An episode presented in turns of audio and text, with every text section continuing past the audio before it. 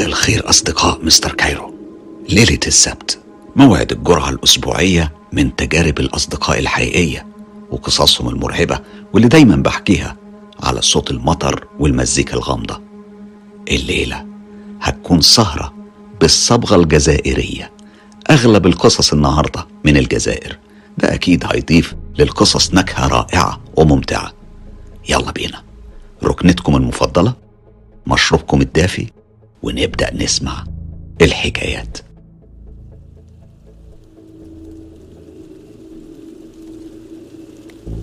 القصة الأولى لصباح نصري admin group مستر كايرو من الجزائر.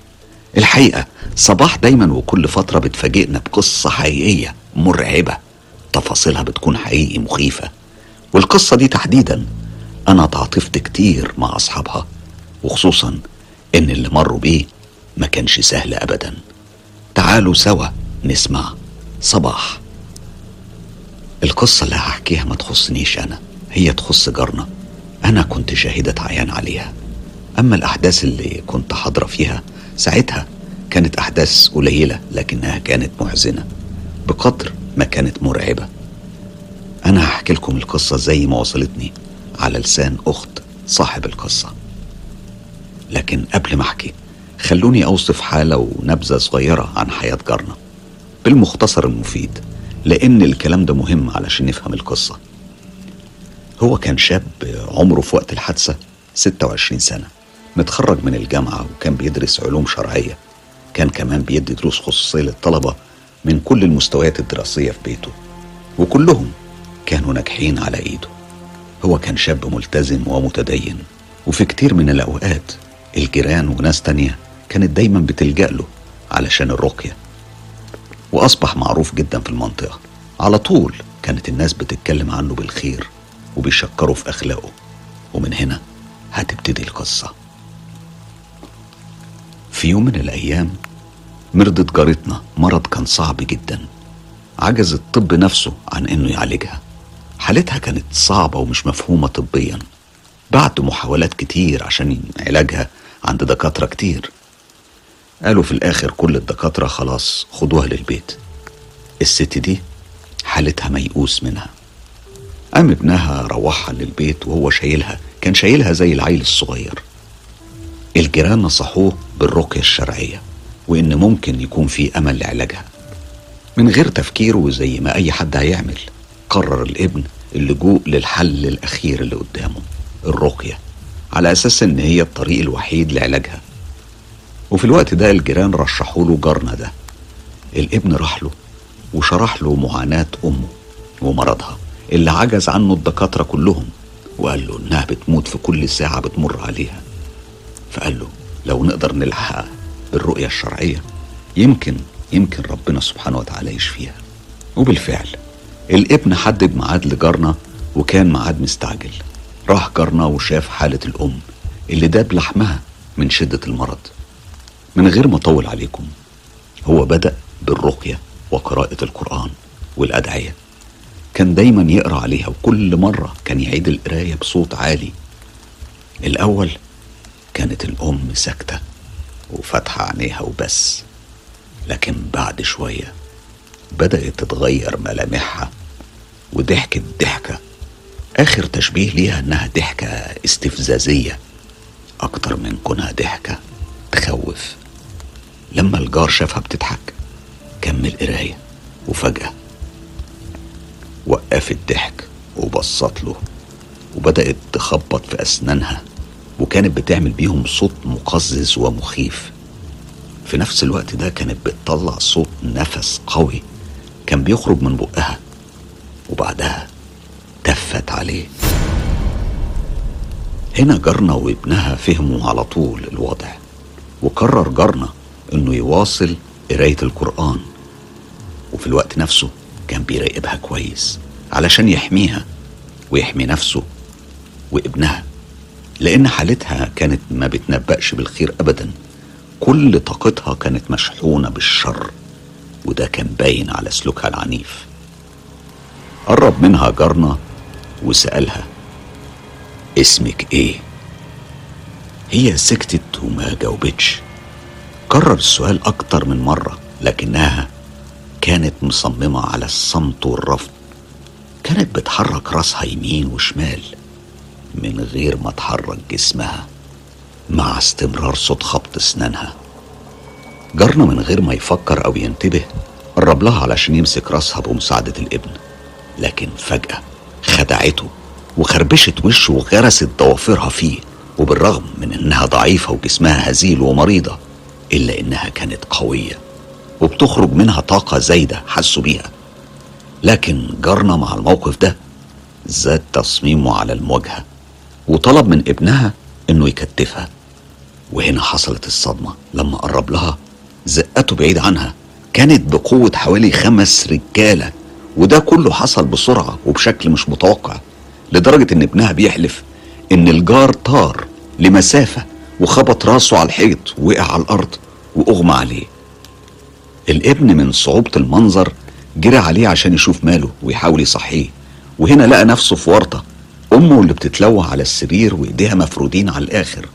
وخارج من بقها لعاب كثيف في شكل رغوة. وبين الجار اللي كان جاي يساعد وحصل له اللي حصل له وأغمى عليه. الابن ما كانش عارف يعمل إيه. الأحداث كانت متسارعة زي تسارع نبضات القلب. لكن لما صحى جارنا وفاق قال لصاحبه إنه فاكر كويس لحظة محاولته تكتيف الأم لكنه مش فاكر إزاي اتخبط في الحيطة ووقع على الأرض. بعدها الجار قال للابن إنه هيخرج ويروح خصوصا وإن أمه كانت نامت وراحت في نوم عميق. وبالفعل سابوها نايمة أو مغمى عليها ما بتتحركش.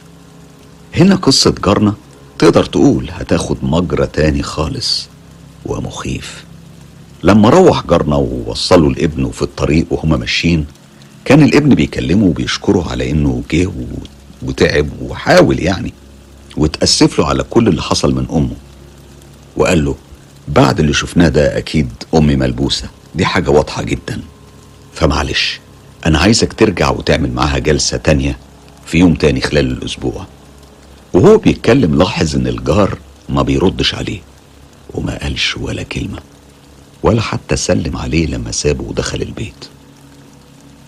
الابن اعتقد إنه زعلان من اللي حصل والضربة اللي أخدها على راسه سببت له ضيق.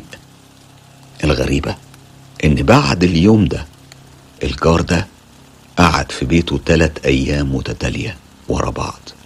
ما كانش بيخرج ولا بيقابل حد. ورافض أي مقابلة أو حتى مواعيد مع الطلبة. كمان علاقته مع أهل بيته اتغيرت بشكل سريع وملحوظ ومالت للعنف. أخته حكت لي وقالت لي إنها بقت بتخاف منه. لما سألتها ليه هو بيعمل إيه علشان تخافي؟ بصت للأرض وقالت لي بصوت خافت والرعشة كانت باينة في كلامها وكان باين عليها الخوف والقلق على أخوها. قالت لي تعرف يا صباح أنا نجيت من الموت أكتر من مرة. بصراحة أنا سبتها تكمل كلامها ومرضتش أقاطعها وأسألها إزاي. هي كملت وقالت أخويا اتهجم عليا وخنقني أكتر من مرة لدرجة إن مرة وشي زرق خالص وروحي كانت قربت تطلع. ولما شافني انهارت واستسلمت للموت سابني. وساعة لما كان بيخنق فيا ملامحه كانت بتتغير ووشه بيصفر وعينيه وحواجبه كانت بتطلع لفوق زي عيون الصينيين.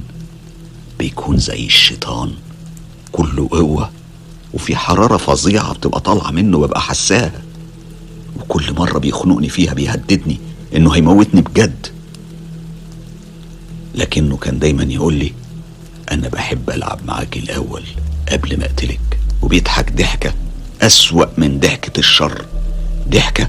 أول مرة في حياتي أسمع حاجة زيها.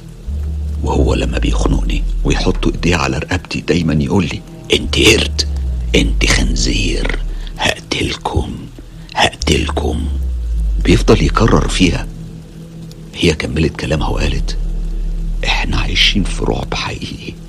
نفسيتنا انهارت. اتصوري حتى الصلاة بيمنعني عنها. ولما أجي أصلي يقول لي اقلبي السجادة وصلي. يعني لو مثلا صورة القدس متجهة للكعبة هو يقول لي اعكسي اتجاهها. في مرة جالنا واحد من الجيران وقال لنا إن أخويا نزل الوادي اللي قدام الجبل وده كان وقت المغربية وهو شافه هناك بيلعب مع مجموعة كلاب متشردة. كان بيجري زيهم على ايديه ورجليه والكلب الواحد فيهم كان بمثابة كلبين من حيث الحجم. مستحيل انك تفكر تنزل الوادي وتجيبه مستحيل. ما عندهاش الجيران ورعبهم وعجزهم عن التدخل. جارنا يوميها خلص لعبه مع الكلاب وروح لبيته ولا كأن في حاجة. جارتي كملت كلامها وقالت هو كل مرة بيصدمنا بحاجة غريبة ويمكن الأغرب هتكون الحكاية دي. أخويا كان بيخرج بالليل وما نعرفش هو بيروح فين. كنا بنخاف نمنعه أو نسيطر عليه أو نتجرأ نقول له كلمة. لما بيخرج كان دايما يشيل معاه كيس بيحط فيه حاجة زي سجادة صغيرة وكام شمعة. واللي حكالي الحكاية دي هو جار تاني كان شاهد على اللي شافه. اتصدم لما شاف اللي شافه وجرى علينا وبلغنا. بلغنا إنه شاف أخونا بيولع الشموع الستة اللي كانت معاه. وكان حاططها على شكل نجمة سداسية وبيفرش السجادة وبيقعد في نصها.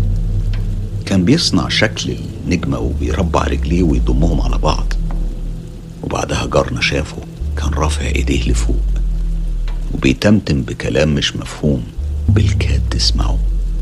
والكلام ده كان في الفترة من حوالي واحدة بالليل لحد تلاتة الفجر. والطقوس دي كان بيعملها في مساحة واسعة. ومتميزة في الجبل. المكان ده بالذات أنا بعت صورة ليه عشان تشوفوها. المكان ده حصلت فيه حوادث كتير. اتسببت في موت وانتحار وسقوط مفاجئ. جارنا اللي بيحكي لأخت جاري قالوا إنه اتخض من المنظر. حتى إنه معرفش يفسره. بعد الوقائع دي واللي اتكررت بشكل مخيف هم عملوا محاولات كتير علشان يمنعوه ويعالجوه. لكن بدون أي فايدة. كان دايما هو بيخرج من الجلسات وهو الغالب وهو الأقوى لحد ما جه اليوم المشؤوم والمفزع والمخيف. وهنا الأحداث هتاخد مجرى تالت. أكتر رعب وإثارة وقلق. ركزوا قوي في الكلام. جارنا المريض أو الراقي الملبوس زي ما بنسميه. عنده أخ اسمه سعيد. سعيد كان بيمتلك محل لتصليح الأجهزة. ومن سوء الحظ سعيد كان معاه واحد صاحبه كانوا قاعدين بيتكلموا جوه المحل. وفي وسط الكلام استأذن سعيد من صاحبه وقال له أنا رايح البيت ربع ساعة وراجع ممكن تخلي بالك على المحل.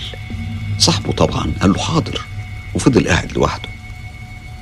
وهو قاعد هناك دخل عليه جارنا المريض وبص له بصة ملهاش غير معنى واحد بس القتل. مع خضة الراجل واختلاط مشاعره قال له السلام عليكم إزيك؟ لكن جارنا رده كان كالآتي قال له أنت قرد ولازم تموت. ساعتها كان واقف على الباب ومعترض طريق الخروج. الراجل فكر يهرب لكن منين؟ المحل كان ضيق ومليان خردة وأجهزة. فبص له وقال له أنا عاوز أخرج ممكن توسع شوية بس ابعد عن الباب عشان أعدي. لكن قبل ما يسمع الرد كان جارنا الراقي الملبوس بسرعة شال مفك وغرسه في رقبته. خلى الدم يخرج منه زي المية من الخرطوم وسابه ماسك رقبته.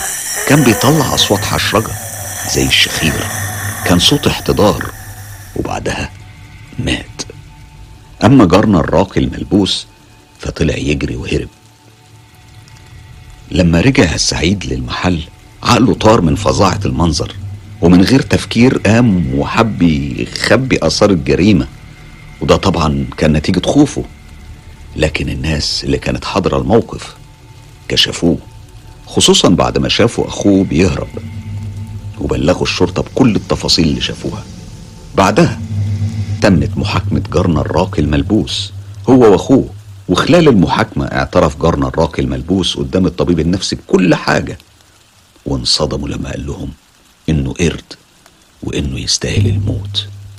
وفي النهاية كان مصيره مستشفى المجانين. أما أخوه فاتحكم عليه بسنتين حبس لأنه حاول يخبي آثار الجريمة. بعد فترة خرج جارنا من المستشفى. حالته بقت هادية جدا لكنه اتغير كتير. من ناحية طريقة لبسه. بقى بيلبس زي الشباب بنطلون ضيق مقطع من الركبة قميص ضيق وكان كل ما يروح يشيل معاه من عشرة ل 15 إزازة بلاستيك وهو مروح البيت. الكلام ده كان بيحصل بشكل يومي. لكن في غيابه أخته كانت بتروح ترمي الأزايز دي. ولحد النهاردة والساعة دي وهو متغيرش لكن الناس فقد فيه الثقة نهائيا. ولسه معاناة أسرته مستمرة. صورة الجبل اللي أنا بعتها والمكان ده بالظبط حصلت فيه حالات موت وسقوط مريبة. فيه اللي نجا بأعجوبة لكن المكان نفسه كأنه مركز للموت أو انتحار. هحكي لكم عنها أكتر خلال الحلقات اللي جاية. دي بس كانت مقدمة بسيطة للموضوع. استنوني. بشكر صباح نصري على القصة القصة بكل تفاصيلها الحزينة والمؤلمة لكنها بكل تأكيد مخيفة ومرعبة.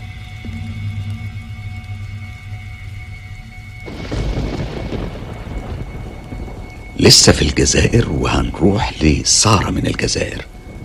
سارة صديقة غالية ومن أكتر أصدقاء مستر كايرو اللي بيحكوا لنا تجارب حقيقية مرعبة حصلت ليها أو للناس من دايرة معرفة.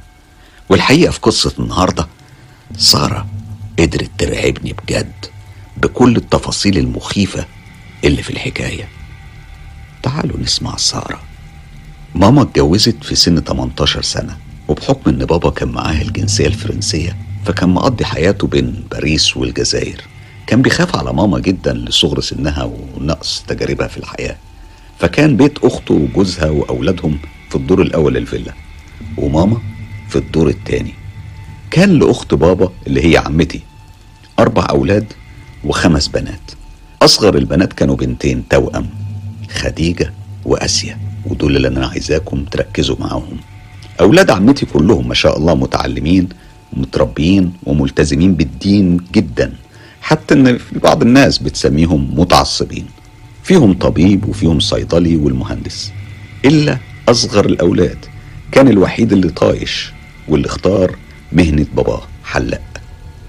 البنات فيهم اتنين مدرسين ومديرة في المستشفى والتوأم كانوا بيولوجيست بتقول ماما إن في عطلة الصيف لما كان باقي سنة على تخرج التوأم خديجة وأسيا كانوا البنتين بعد الغدا بيدخلوا أوضهم وما بيبان لهمش أي حس طول النهار.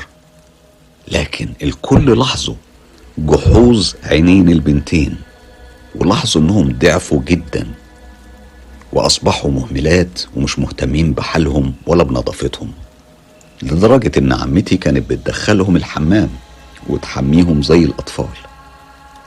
أخوهم ولأنه طبيب شخص حالتهم إنهم خايفين وقلقانين وعلشان ما بقاش كتير على التخرج فأكيد بيبذلوا كتير من الجهد وده هو اللي مسبب الإرهاق وجحوظ العينين.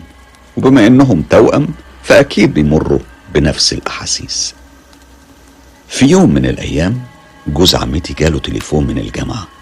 طلبوا منه يجي بسرعة. هو كأب اختلطت عليه الأفكار والتساؤلات. إيه اللي حصل؟ المهم راح الجامعة ولما دخل مكتب المدير لقى خديجة متمددة ومغمى عليها على الأرض. وآسيا قاعدة في الأرض على ركبها. وبتبكي بشكل هستيري وبتقول هو مش هيسيبها هو اللي اذاها هو مش هيسيبها مش هيسيبها. لما سمع الأب كلام اسيا افتكر إن بنته ماشية مع ولد أو حاجة من النوع ده وإنه حصل لها حاجة فمسك رقبة اسيا وقال لها مين ده؟ وعمل لها إيه؟ انطقي ده أنا هذبحكم أنتم الاتنين اتكلمي. اسيا كانت بتقول بالفرنسية لا فانتوم وهنا المدير اتدخل وبصعوبة حاول يفك أسيا من إيد باباها. وقال له يا أستاذ إهدى بنتك ما حصلهاش حاجة هي مريضة. والله ما فيش حاجة من اللي في دماغك حصلت. بناتك وولادك من أفضل الطلاب اللي في جامعتنا. أنا والله من غير ما أعرفك. كل ما أشوف بناتك في الحرم الجامعي وأشوف البنات التانيين بدعي لك وأقول يرحم الأب اللي رباكم رد عليه الأب وقال له إذا كانت مريضة ليه ما ودتوهاش لمستشفى؟ المدير قال له أيوه يا أستاذ والله كشف عليها اتنين دكاترة وقالوا إنها بتعاني من من من, من قال له من إيه؟ اتكلم. قال له والله الدكاترة الاتنين طلبوا إننا نوديها للشيخ. آه، اقعد وأنا هفهمك كل حاجة. المكتب كان دوشة و... وكان والدها قاعد بيحاول يركز. المهم المدير قال له هي في الفصل كانت بتكتب عادي. وبعدين فجأة بدأت تصرخ وتقول بركة بركة. يعني وقف وقف بطل بطل. وبعدين وقفت وكانت بتقول لآسيا لأنهم هما الاتنين في نفس الفصل هيكسر لي ظهري هيكسر لي ظهري. آسيا الحقيني هو هنا هو هنا الحقيني الحقيني يا آسيا. الأستاذة راحت لها وكانت بتحاول تهديها بس هي وقعت منها. فطلبت الأستاذة من آسيا إنها تجيب المدير علشان يساعدها. في الوقت ده الأستاذة بدأت تحاول تجمع أدوات خديجة. وتجمع ورقة الامتحان بتاعها وكل الأوراق اللي خاصة بيها. هي عارفة إنها من الممتازين فحاولت تاخد ورقتها قبل ما ياخدها أي حد من الطلاب يحاولوا مثلا يغشوا أو حاجة. الأستاذة وهي بتبص ما بين السطور اللي مكتوبة في الورقة علشان تشوف إذا كانت كاتبة اسمها وخلصت الأجوبة بس اللي لقته جمد الدم في عروقها وخلاها واقفة متسمرة في مكانها. لما أنا رحت عشان أشوف إيه اللي حصل الأستاذة ادتني الورقة ببص فيها لقيت المكتوب كالآتي. أنا اسمي فالنتاين. عمري 177 سنة. أنا روماني. وأنا بحبك. وعايز أتجوزك. أنا بصيت على الصفحة تاني. الصفحة الأولانية كانت كلها مليانة بنفس الجملة وبنفس الأسلوب لكنها مكتوبة بالدم. كأنها مطبوعة بآلة مش بخط. ما كانش خط بني آدم. والصفحات اللي بعدها كانت مكتوبة بلغة مش مفهومة وكانت حروفها كلها مقلوبة. هنا المدير ادى الورقة دي للأب وقال له أنت فهمت ليه بقى أنا اتصلت بيك وما وديتهاش مستشفى؟ المهم أخدها الأب للبيت وقال إن إحنا مش هنجيب شيخ لأن زي ما قلت كان معروف هو وأبنائه إنهم ملتزمين وحافظين كتاب ربنا سبحانه وتعالى. هم حطوها في البيت وقعدوها وعملوا دايرة حواليها وقعدوا يقروا آيات من كتاب الله سبحانه وتعالى. وهي ولا هي هنا. في الآخر سابوها تستريح في الصالون قدام عينيهم. ومسك الأب آسيا وقال لها اسمعي انت واختك عمركم ما تفرقتوا وأنتم عمركم ما خبيتوا على بعض حاجة. الحالة اللي هي فيها دي بتدل وبتأكد إنها عانت قبل اليوم ده. وأكيد كان بيحصل لها حاجات. أنا بس مستني إنها تفوق وأنا بطريقتي هعرف الإجابة. فالأفضل لك إنك تحكي لي وأسمع منك وإلا لا أنا ولا إخواتك هنرحمك. مش هتشوفي جامعة ولا هتعرفي تتهني فأحسن لك اتكلمي. آسيا ردت عليه وقالت له والله يا بابا والله أنا كنت عايز أحكي لك بس خديجة خوفتني. أنا حتى كنت دايما بلمح لماما وكنت دايما أسألها عن الجن. بابا إحنا في أجازة الصيف تحديدا من حوالي سبع شهور ولما كنا عند جيراننا لعبنا لعبة اسمها سبيريتس اللي هي الويجا قال لها إيه؟ قالت له أنا هفهمك يا بابا. إحنا بنقطع ورق في صورة مربعات صغيرة بنفس الحجم وبنكتب فيها كل الحروف وبنكتب الأرقام من صفر لتسعة. وبنحط ورقة على اليمين فيها كلمة نعم ورقة على الشمال فيها كلمة لأ. وبعدين بنحط في النص كاس مليان مية وشمعة. بعدها بنعمل دايرة وبنفرغ الأوضة من كل كلام فيه اسم ربنا سبحانه وتعالى أو اسم الرسول أو القرآن. وبعدين بنستدعي الأرواح ونسألهم. وهم بيجاوبونا عن طريق الحروف. بس اليوم ده ما حصلش حاجة. بس أنا وخديجة كنا بعد الغدا ويوميا ندخل أوضتها ونلعبها. مرة الكاس طار واتكسر على الحيطة والشمعة اتطفت. أنا خفت وصرخت بس خديجة كانت بتضحك ضحك هستيري وأنا حلفت إني مش هلعبها تاني. بس خديجة وكأنها أدمنت اللعبة وكانت بتجبرني إني ألعب معاها. كانت ماسكة عليا زلة وكانت بتخوفني وتقول لي العبي وايه اللي هقول لبابا. أنا والله يا بابا كنت مجبورة. وابتدت تحكي أسيا حكايات مش ممكن العقل يتصورها. ما بطلتش كلام كأنها كانت مستنية اللحظة دي. حكت حكايات يشيب لها الراس. خديجة لما كانت تنام كانت تبرق في ركن من الأوضة وتقول ده جه. وكانت إيد أو حاجة تتحرك من تحت الملايه وكانت بتتكلم بالساعات مع المراية وساعات تتكلم وتضحك كأن حد قاعد جنبها. بس مؤخرا كانت بدأت تقول إن هو بيأذيني وبيضربني بين كتافي ده علشان أنا بحاول أتجنبه. هو ساعات يكون وحش ما بطيقش أبص له.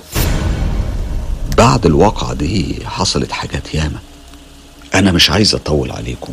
آسيا هي كمان كانت ساعات بتتكلم لوحدها بس قليل. خديجة خلاص راحت عليها.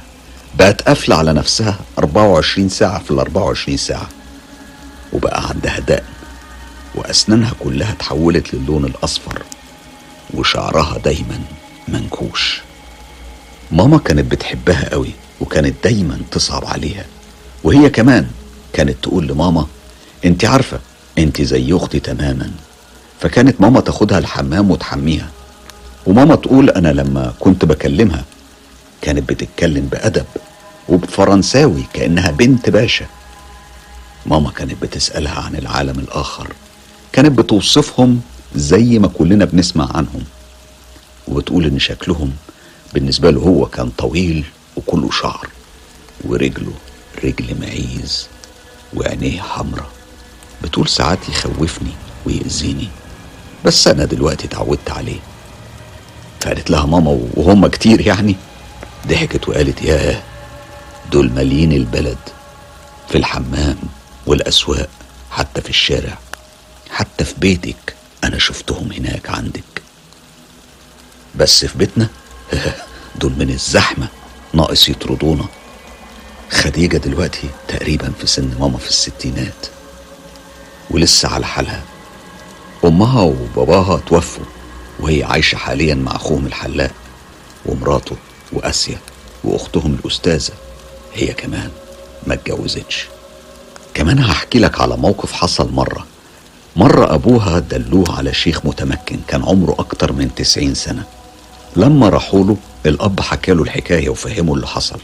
راح الشيخ قال له أنا أوعدك بإذن الله إني أخرجه وبنتك هتنشفي على إيدي بإذن الله سبحانه وتعالى. أما الخبيث ده مش بس هخرجه ده أنا هحرقه. بس ما ينفعش النهاردة علشان أنا عندي مواعيد ياما وآخر الأسبوع هستناك تيجي تاخدني بعربيتك الصبح بعد الفجر. آخر الأسبوع وزي ما اتفقوا راح الأب ولما قرب من بيت الشيخ سمع صوت صويت وعياط. أيوة الشيخ اتوفى بدقايق قبل وصول الأب. قالت بنت بنته جدي كان كويس الصبح. صلى بينا الفجر وكان مستني حد يجي وقعد قدام باب البيت وطلب مني فنجان قهوة. ولما رجعت بالفنجان لقيته كان قاعد فاتح بقه وعينيه على الآخر كأنه شاف حاجة خوفته. الأب هنا عرف إن اللي بيتعامل معاه شيء خطير ومش هيتخلص منه بسهولة. أنا أسفة لقصة فعلا طويلة وأنا والله اختصرت لك منها على قد ما أقدر. القصة حقيقية. حتى اسم البنتين وشغل إخواتهم كل ده حقيقي. أنا ما غيرتش منهم أي حاجة. تحياتي أستاذ الفاضل ولكل مستمعين ومحبين مستر كايرو. سارة بشكرك كتير على القصة. فعلا قصة مؤثرة لكنها مرعبة.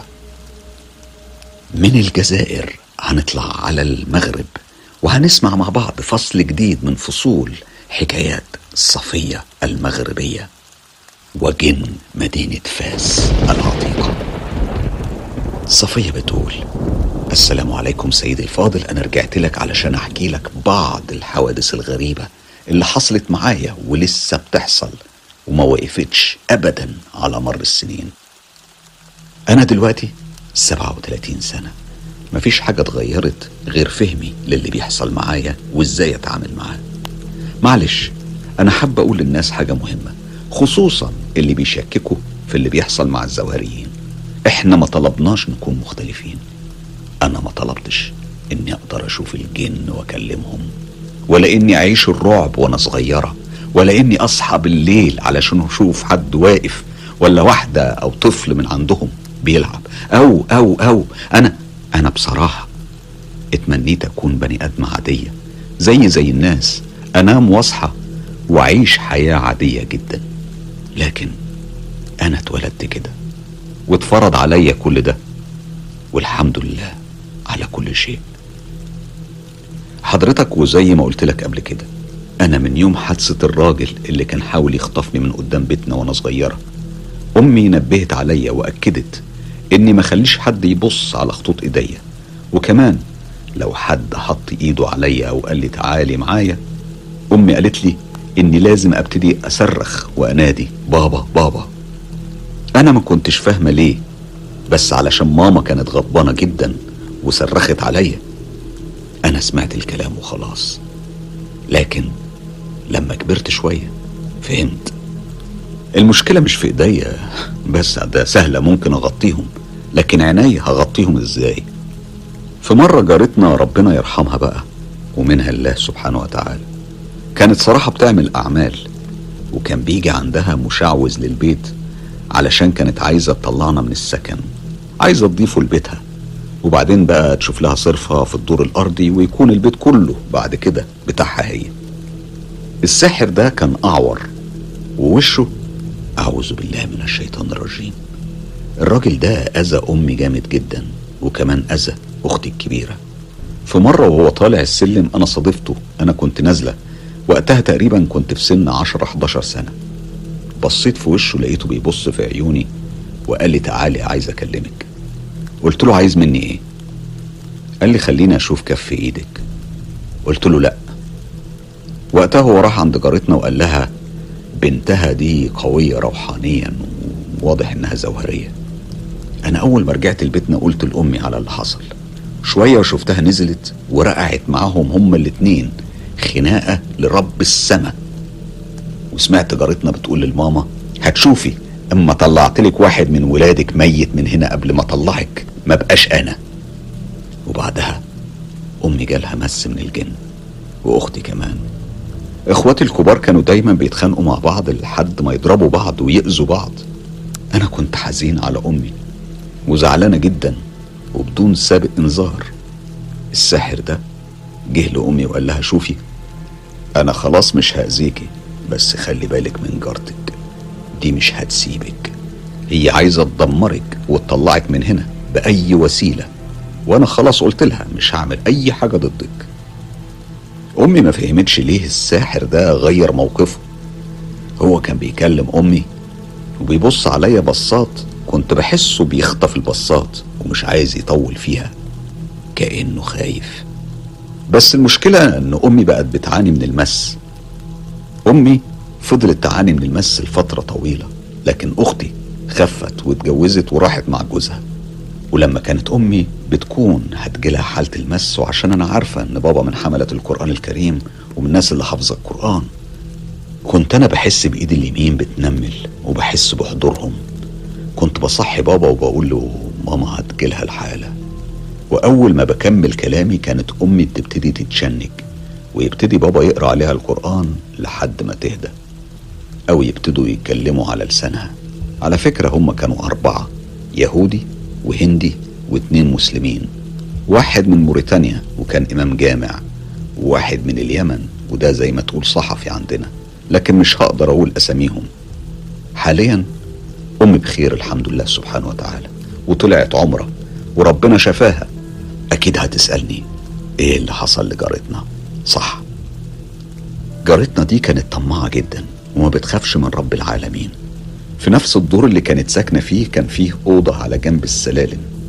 الأوضة دي كانت مقفولة من سنين بس الأوضة دي ما كانتش جزء من سكنها. فهي خلت جوزها يروح يكلم صاحب البيت على إنه يبيع لهم الأوضة دي. هو في الأول رفض وقال لهم أفضل تفضل مقفولة بس هم زغللوا عينيه بفلوس زيادة. كانوا عايزين الأوضة دي بأي تمن. أنا بقى كنت عارفة ليه الأوضة دي كانت مقفولة. لأني من صغري وأنا بشوف الروح اللي سكناها كنت على طول بسمعهم بيتكلموا عن تعبان موجود هناك وبيحاولوا يقتلوه بس عمرهم ما قدروا يمسكوه. في مرة سمعت بابا بيقول للماما جارنا ندانا وهو مخضوض علشان شاف تعبان ده وكان عايزنا نساعده نقتله. أنا نطيت من مكاني وقلت له لا يا بابا عندك تقتله راح ماشي حنش هداك هداك راه مسكون. بمعنى لا يا بابا إياك تقتله علشان ده مش تعبان. ده جن واخد هيئة تعبان. بابا بصلي وعلى وشه نظرة تعجب ممزوجة بخوف. وقال لي لا إحنا ملحقناش نوصل له ده دخل تحت الباب واختفى. وكمل كلامه مع أمي وقال لها أنا اللي عرفته من جارنا إنه اشترى الأوضة المقفولة وهم هينظفوها ويجددوها وهيعملوا منها أوضة نوم ليه هو ومراته. أنا ضحكت وقلت لبابا طب خليهم يشربوا. دول هيشوفوا أيام سودة هناك خصوصا هي. بابا بصلي وقال منها لربنا إحنا ملناش دعوة. أنا ساعة لما هم خلصوا تجهيز الأوضة ودخلوا علشان يعيشوا فيها كان سني تقريبا 16 سنة أو 17 اللهم لا شماتة. في ليلة من ليالي الخريف وكان الجو ابتدى يبرد. سمعت بناتها بتصرخ وبتبكي وبتقول ماما ماما الحقونا الحقونا. أنا وبابا نزلنا جري.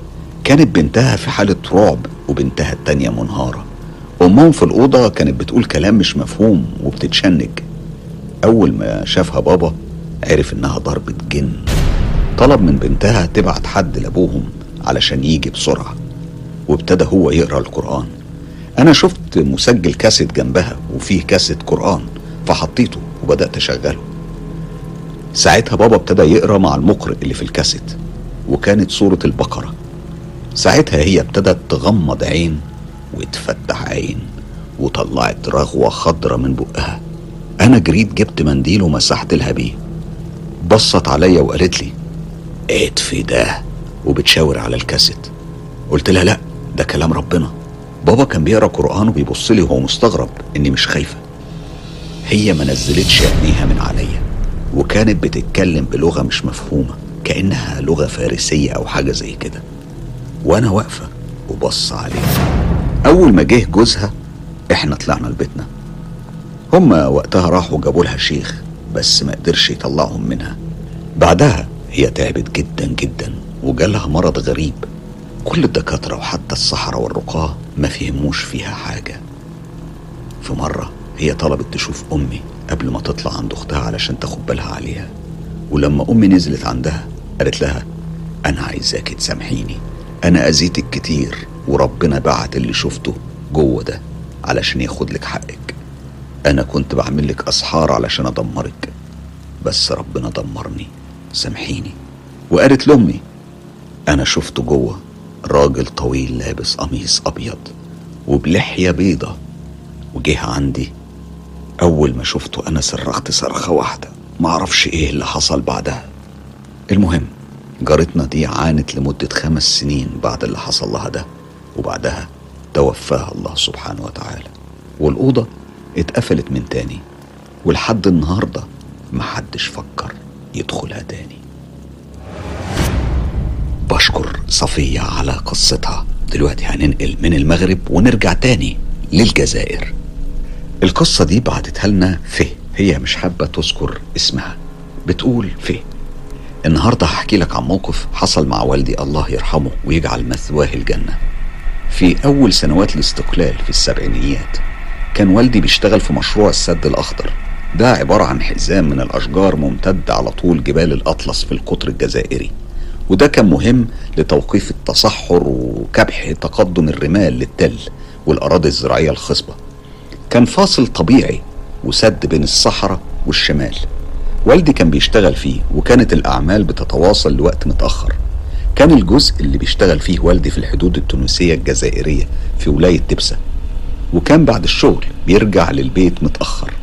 وفي طريق الرجوع كان لازم يمر على منطقة اسمها الحمامات. المهم في يوم من أيام الخريف والدنيا كانت بدأت تبرد. على حوالي الساعة عشرة بالليل كان والدي راجع بعربيته. وفي نص الطريق لاحظ إن في حاجة بتلمع من بعيد. لما قرب منها لقاها واحدة ست لابسة ملحفة. الملحفة دي عبارة عن لبس تقليدي أمازيغي بامتياز. الست دي كانت كمان لابسة كمية رهيبة من الذهب وكانت بتلمع بشكل كبير. والدي قرب منها قوي وكانت بتشاور له إنه يوقف العربية. وقالت له إحنا عندنا فرح قريب هنا وبنعزم على الناس تيجي تشاركنا فرحتنا. والدي سكت شوية وقعد يفكر إزاي يعني واحدة ست تقف في نصاص الليالي تعزم على رجالة في نص الطريق. الموضوع غريب ومش طبيعي. فقال لها الكلام ده بس بشكل مباشر. هي ردت عليه وقالت له إحنا بيت مجاهدين والستات زيهم زي الرجالة كلنا أبطال فداء للجزائر.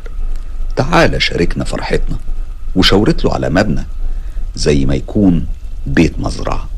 كان موجود على حافة الطريق. هي كانت ست في التلاتينيات تقريبا وكانت جميلة جدا. والدي قال لنفسه أروح مع الست دي وأنصح أهلها ما يخلوهاش تطلع على الطريق تاني كده. وكمان أرتاح من الطريق وأطلب قهوة علشان أصحصح وبعدين أبقى أرجع أتابع طريقي. وبالفعل بيقول إنها بدأت تسبقه للمزرعة وهو كان ماشي وراها. بيقول ما لاحظتش أي أنوار أو علامات بتدل على وجود حفلة أو فرح؟ فسألتها فين الناس؟ ردت وقالت كلهم ورا مع الرحابة. الرحابة يعني فرقة غناء ورقص تقليدي أمازيغي. والدي بيقول أنا استغربت أنا ما سمعتش أي صوت. وفي نفس الوقت قلبي انقبض. لما الست دي ابتدت تطلع السلالم علشان تدخل المزرعة تقريبا كانت طلعت حوالي ستة أو سبع درجات. بس أنا كنت وراها لكن على الدرجة التالتة لقيت قلبي بيرتجف وشعر راسي وقف. وهاجمني إحساس رهيب بالخوف والرهبة الغير عادية. هنا بدأت أتراجع لورا خطوة بخطوة. لقيتها لفت وقالت لي بحزم يلا الفرح ورا. لكن كلامها ما عادش فيه لهجة الكرم ولا الطيبة بالعكس الكلام بقى جاف وكمان تحسه أمر مش طلب. والدي بيقول أنا بسرعة رجعت لورا وجريت على عربيتي. وسقت بأقصى سرعة وما لفتش أشوف إيه اللي حصل وهي فين. بس سمعت صوت صرخة شقت السما من قوتها. قلبي كان هيتخلع من مكانه بسبب الخوف. ورجعت على بيتنا وأنا برتعش. بعدها بيومين حكيت لأصحابي عن اللي حصل لي ده. قالوا لي فين المكان ده؟ لما بدأت أوصف لهم المكان قالوا لي ده مكان مزرعة مهجورة. كان المستعمر الفرنسي بيعذب فيها الثوار الجزائريين. وأكيد المكان هناك. أصبح مليان بالأرواح المعذبة. أنت تحمد رب العالمين انه نجاك منها.